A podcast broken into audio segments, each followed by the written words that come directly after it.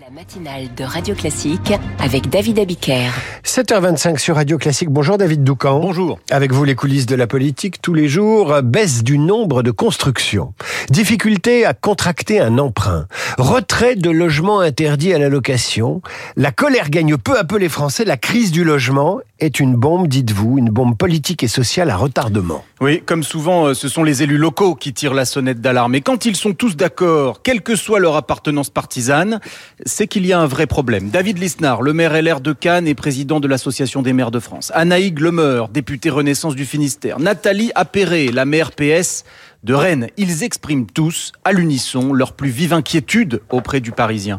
Les Français prennent la crise immobilière de plein fouet. Elle vient s'ajouter à l'inflation des produits alimentaires et de l'essence. Cocktail détonnant qui n'entraîne pas l'ivresse, mais la colère, la hausse en flèche des taux d'intérêt fait que euh, plus grand monde ne peut emprunter. L'inflation génère l'explosion du coût des travaux et de la construction. Résultat, le marché de l'immobilier à la vente est presque à l'arrêt. Et comme si cela ne suffisait pas, euh, celui de la location est percuté par l'entrée en vigueur de la loi climat et résilience d'août 2021 qui interdit désormais la mise en location des logements les plus énergivores. À partir de 2025, ce sont des millions de propriétaires qui ne vont plus pouvoir louer à moins d'engager euh, de coûteux travaux d'isolation. Bref, sur le logement, David, c'est alerte rouge. Le gouvernement perçoit-il ce risque politique? Oui, et il essaye d'y répondre. Le logement, c'est notre point faible, notre angle mort depuis le début de ce double quinquennat, me confiait l'air inquiet un ministre en poste depuis 2018. Résultat, les hautes sphères de la Macronie turbulent à plein régime. Comment endiguer la vague de mécontentement avant qu'elle ne déferle?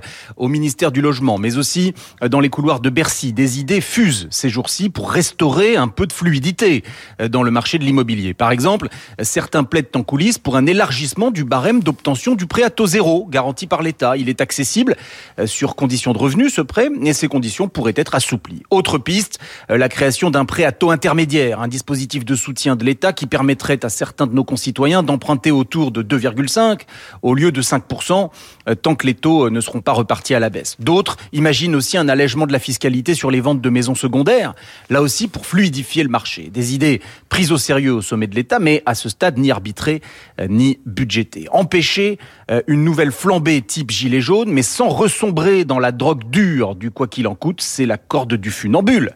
Attention à ne pas perdre l'équilibre. David Doucan, logé, logé à Radio Classique tous les jours à 7h25. Merci David. Tout de suite le temps.